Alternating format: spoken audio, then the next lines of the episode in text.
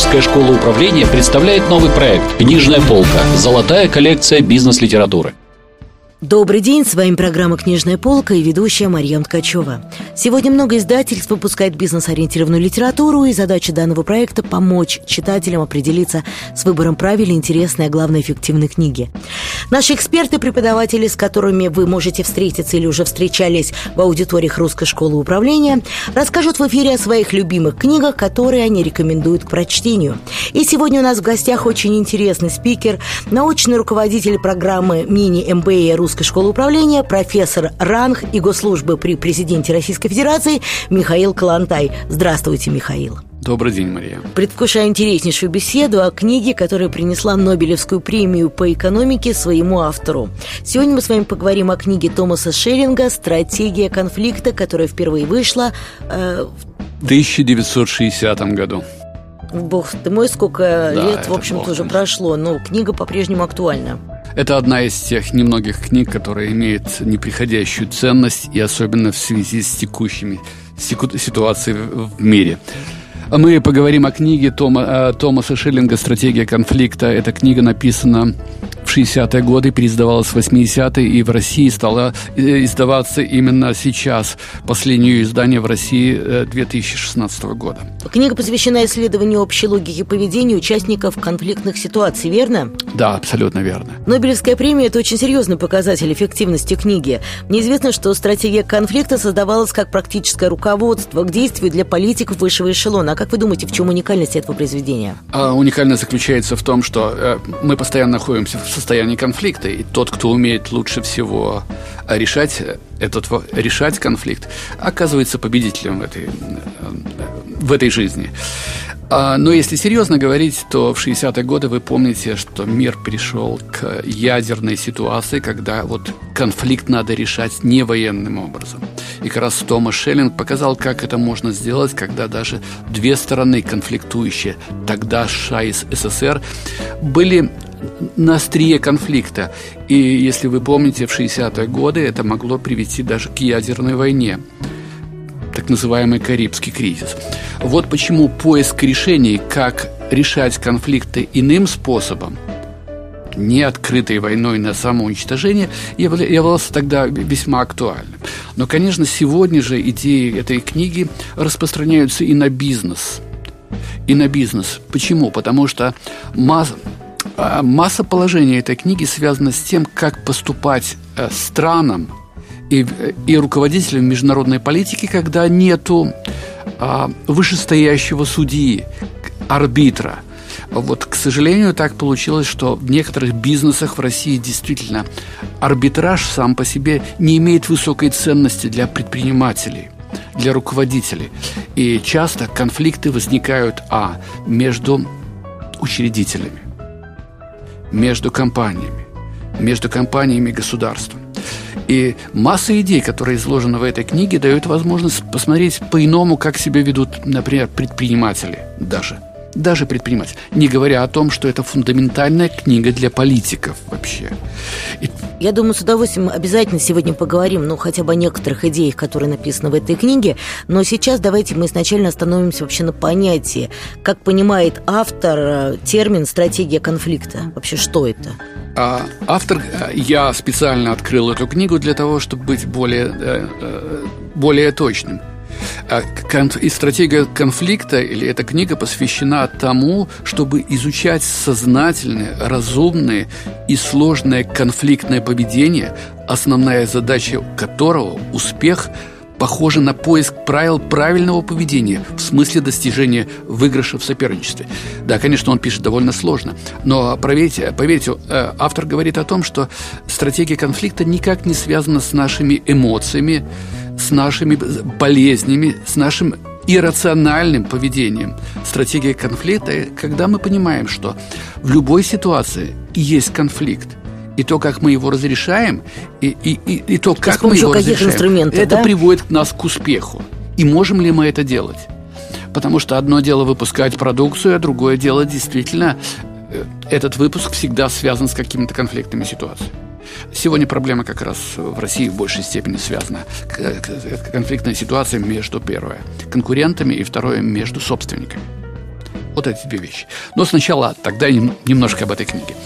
Томас Шиллинг получает в 2005 году Нобелевскую премию, и Нобелевский комитет э, э, таким образом комментирует его заслугу за расширение понимания проблем конфликта и кооперации с помощью анализов в рамках теории игр.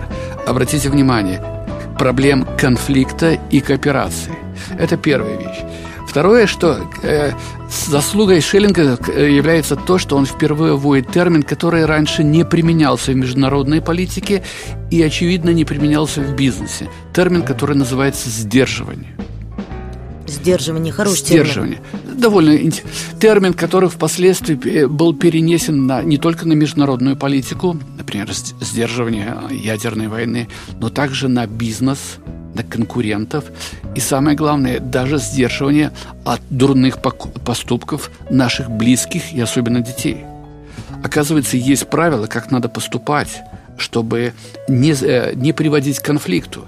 Потому что история вообще человеческих судеб показывает, что многие родители в конце жизни остаются одни только потому, что они создавали конфликт и не могли его решить тогда, когда они воспитывали совсем маленьких детей еще. Сдерживание означает, э, э, означает, что мы, пишет Шеллинг, влияем на выбор противника, заставляя его поверить, что наше поведение будет определяться его поведением. Что это означает? Как мы должны поступить к другой стороне, к своим детям, конкурентам или друг, другим политикам, например, если сдерживание в области политики, чтобы заставить его поверить, что любое его неправомерное решение, будь то агрессивное или либо обманное, приведет к тому, к реакции, которую мы обязательно осуществим. И вот это часто сдерживает. Я не хочу так поступать только потому, что я знаю, что за это будет наказание. Это любопытно, конечно. А каким образом, с помощью каких инструментов мы можем донести эту мысль? Что говорит э, автор? Что говорит автор? Он говорит о том, что для того, чтобы сдерживать поступки другой стороны, э, есть несколько правил, которые вы должны хотя бы держать в своей голове. Первое, поподробнее. Да, это что у вас есть ресурсы, наличие ресурсов, которые другой стороне показывают, что просто так вот безнаказанно осуществить какое-то действие невозможно. Если у вас нет ресурсов, вы не можете никого сдержать. Второе – это решительность. Что решительность проявляется в том, что вы говорите, что вы можете так поступить. Потому что когда вы 2005 раз говорите ребенку так не надо, а он это повторяет, а он делает снова, это означает, что вы уже продемонстрировали, что вы нерешительны. Хотя у вас есть все ресурсы для того, чтобы его наказать. Не дать деньги на мороженое, например, не пустить погулять и тому Ну да, включается манипуляция, то есть родители угрожают и все на этом. Третье правило сдерживания заключается в том, что вы должны всегда найти общие интересы. Потому что если компании, э, у компании нет общих интересов, а люди, которые управляют этими компаниями, не находят, наконец, общие интересы в рамках например, управления одной компанией, если мы два акционера, то в конечном счете это приводит не к сдерживанию, а к открытым конфликтам, включая стрельбу, которую мы наблюдали в России, например, в 90-е, начало 2000-х годов, когда разборки именно шли на вот таким образом. А, общие интересы означают о том, что если вы хотите сдержать другую сторону, то вы должны найти эти общие интересы. И та сторона должна понять, что помимо конфликта, противоречий у вас должны быть общие интересы. Это очень интересный факт, потому что если нет общих интересов, начинается война до последнего патрона. Я в фигуральном смысле имею в виду. А, четвертое – это всегда когда мы говорим о сдерживании, еще одна концепция, которую предложил автор э, Томас Шеллинг э, заключается в том, что когда мы сдерживаем кого-то, у этого второй стороны должен быть приемлемый выход для атакующего. Что это означает? Приемлемый выход, что э, э он должен выйти, например, с э, хорошим лицом говоря психологически. То есть по... сохранить свое лицо. Вот когда выхода уже нету, это означает, что он готов рискнуть на крайние меры которая приводит не только к потерям, например, э, у того, кого атакует, но и в том числе То есть автор у говорит о сохранении лица, ну, грубо говоря, своего конкурента, оппонента. Аб- абсолютно верно. И у него есть приемлемый выход. Поэтому часто сдерживание заключается не в том, чтобы полностью обложить угу. страну или конкурента, а дать возможность выхода. И сохранить есть, лицо. Сохранить лицо. Если ты поступишь иначе, мы точно так же поступим. Э, реальность санкций – это означает в том, что те санкции, которые а, мы объявляем, они реальны, и они влияют на, например, поведение, доходы, либо ситуацию. Доходы моего, например, партнера. Я готов эти э, санкции. И третье, санкции должны... И, и очень важный, фундаментальный момент, шестой, который я называю так. Санкции, как правило, делаются за второстепенные поступки. С этого места поподробнее это как? Проступки даже.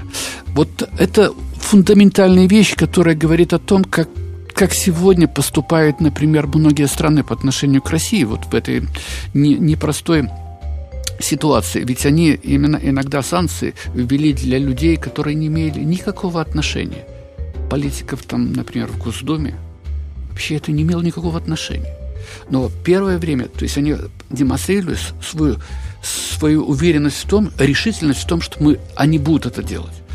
Если говорить серьезно вот, о санкции за второстепенные проступки, мы всегда говорим о том, чтобы дать своему ребенку э, возможность почувствовать, что мы накажем, если он плохо себя ведет, мы не должны его наказывать фундаментально, сильно, потому что он озлобится, и это будет помнить до 40 лет. Мы должны его наказывать часто за какие-то небольшие поступки, давая ему ощущение, что он должен понимать, чем хуже, следующий раз, когда будет проступок очень серьезный, наказание будет серьезное. Но если мы это не сделали на маленьком проступке, мы его толкнули к тому, что он еще больше проступок. То есть такая вечная безнаказанность. Абсолютно верно. И поэтому вообще есть такое правило. Наказывайте за второстепенные, за маленькие проступки, которые даже не имеют значения. Вы таким образом сдерживаете ребенка от плохих поступков, в том числе, например, от наркотиков, алкоголя или чего-то другого. Но это Гла- главное не заиграться вот с этим самым наказыванием за второстепенные поступки. Да. А, знаете, примеры сдерживания, э, например, в семейной жизни, это отношения родителей и, э, и, и, э, и взрослых – а в международной политике, например, отношение Северной Кореи к Южной Корее, как это приводит Шеллинг. Но здесь более фундаментальным является еще несколько важных замечаний, потому что само по себе сдерживание – это один только элемент этой книги. В этой книге очень много, я сейчас открыл снова эту книгу, говорят об открытых и молчаливых торгах, которые иногда нам приходится делать в жизни. И это меня больше даже заинтересовало, потому что здесь есть массу упражнений, которые связаны с тем, как мы себя ведем и как надо строить отношения с другими. Например, в этой книге мне очень понравились такие очень прагматичные упражнения в аудитории, которые профессор Шеллинг проводил еще в 60-е, 80-е годы. Расскажите, очень интересно. Например, несколько, чтобы было да, это да, интересно. Да. Например, он, он предлагает следующее. Вам сообщили дату, но не час встречи, например, в каком-то городе. Угу. Вы оба должны угадать время встречи с точностью до, меню, э, до минуты. Э, во сколько, во сколько вы окажетесь на месте встречи, которое выбрали, например, в городе, в таком-то городе?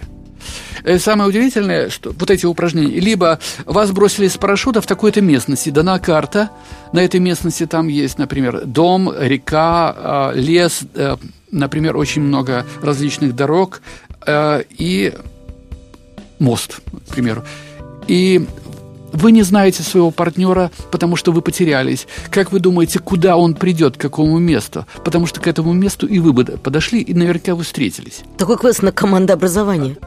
А, да, этот квест на командообразование. Коммуникацию, там куча, мне кажется, компетенций. Но представляете, можно... Э, я один, меня сбросили, и его сбросили, и мы должны найти друг друга. У нас есть только карта, у нас нету ни телефонов, ни других связей. Куда я должен по карте прийти, рассчитывая, что и мой партнер тоже туда придет? Это тоже как в город мы приехали, нам не сказали, что мы должны быть встретиться вот в таком-то месте точно, но не сказали в какое время. Что с помощью этих игр пытается донести а, автор?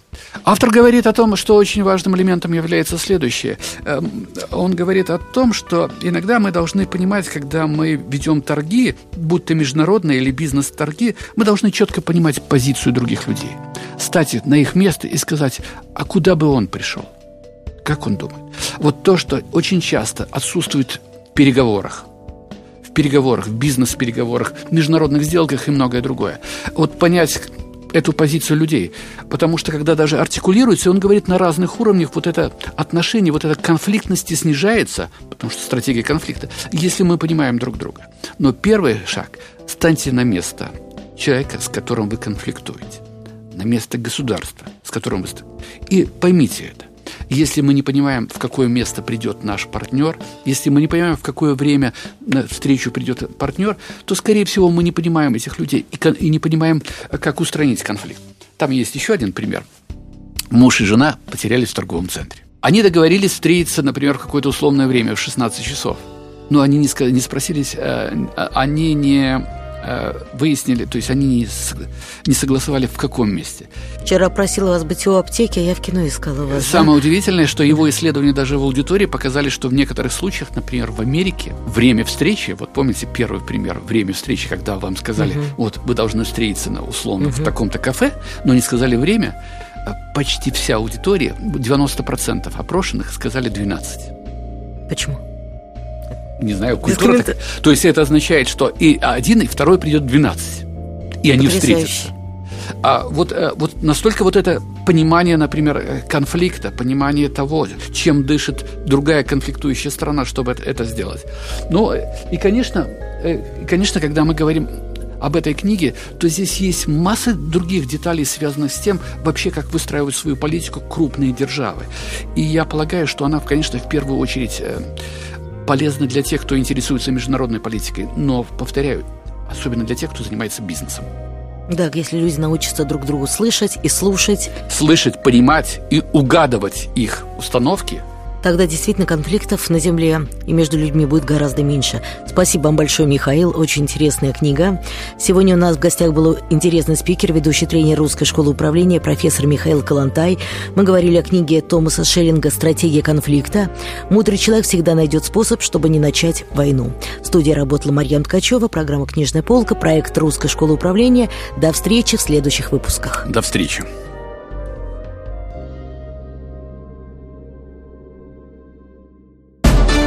Русская школа управления представляет новый проект «Книжная полка. Золотая коллекция бизнес-литературы».